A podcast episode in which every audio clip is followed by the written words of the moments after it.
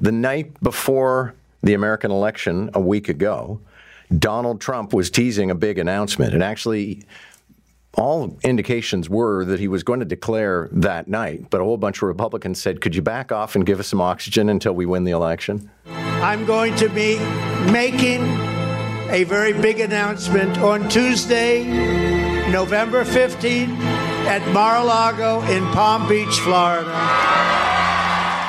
And so he will. But what will he say? And has he changed his mind? And has the result in the election perhaps changed his future and his fortunes?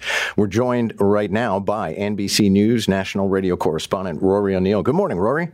Good morning, John. Okay, so the presumption is he's going to announce that he's running for president. Is there any chance he may have changed his mind since the whole chessboard has changed in one week? It doesn't seem so. His advisors have been leaking to the media like sieves, essentially saying, you know, he's not going to say this is some exploratory committee. He's actually going to fully commit to announcing that third run for office. What are his chances then? Because if you look at the fact that it was kind of a fluke that he won in 2016 because he actually lost the popular vote, but that's the way the electoral system works in the States. Uh, in 2020, yes, he got a lot of votes, but he got a pretty good thumping from Joe Biden. And he's not more popular now than he was in 2020. So, you know, uh, does he have any prospect, or is this sort of like a vanity project to keep him in the public eye? I think the math is very different now. One week after last week's midterms, we've seen uh, the candidates he supported, like Dr. Oz, uh, come up short. Even Kari Lake, the gubernatorial candidate in Arizona, endorsed by President Trump, she is a strong Trump supporter.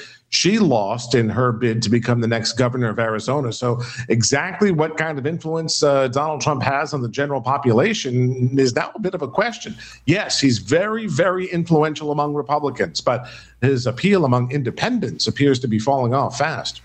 And speaking of per, perhaps a failure to launch, uh, NASA's Artemis moon rocket is uh, set to be launched today, is it not?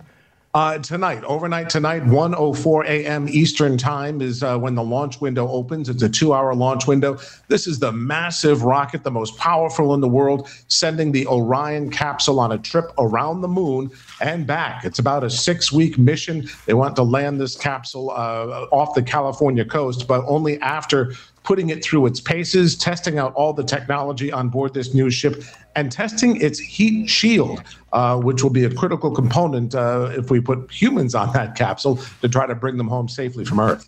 Thank you very much, sir. Thanks, John.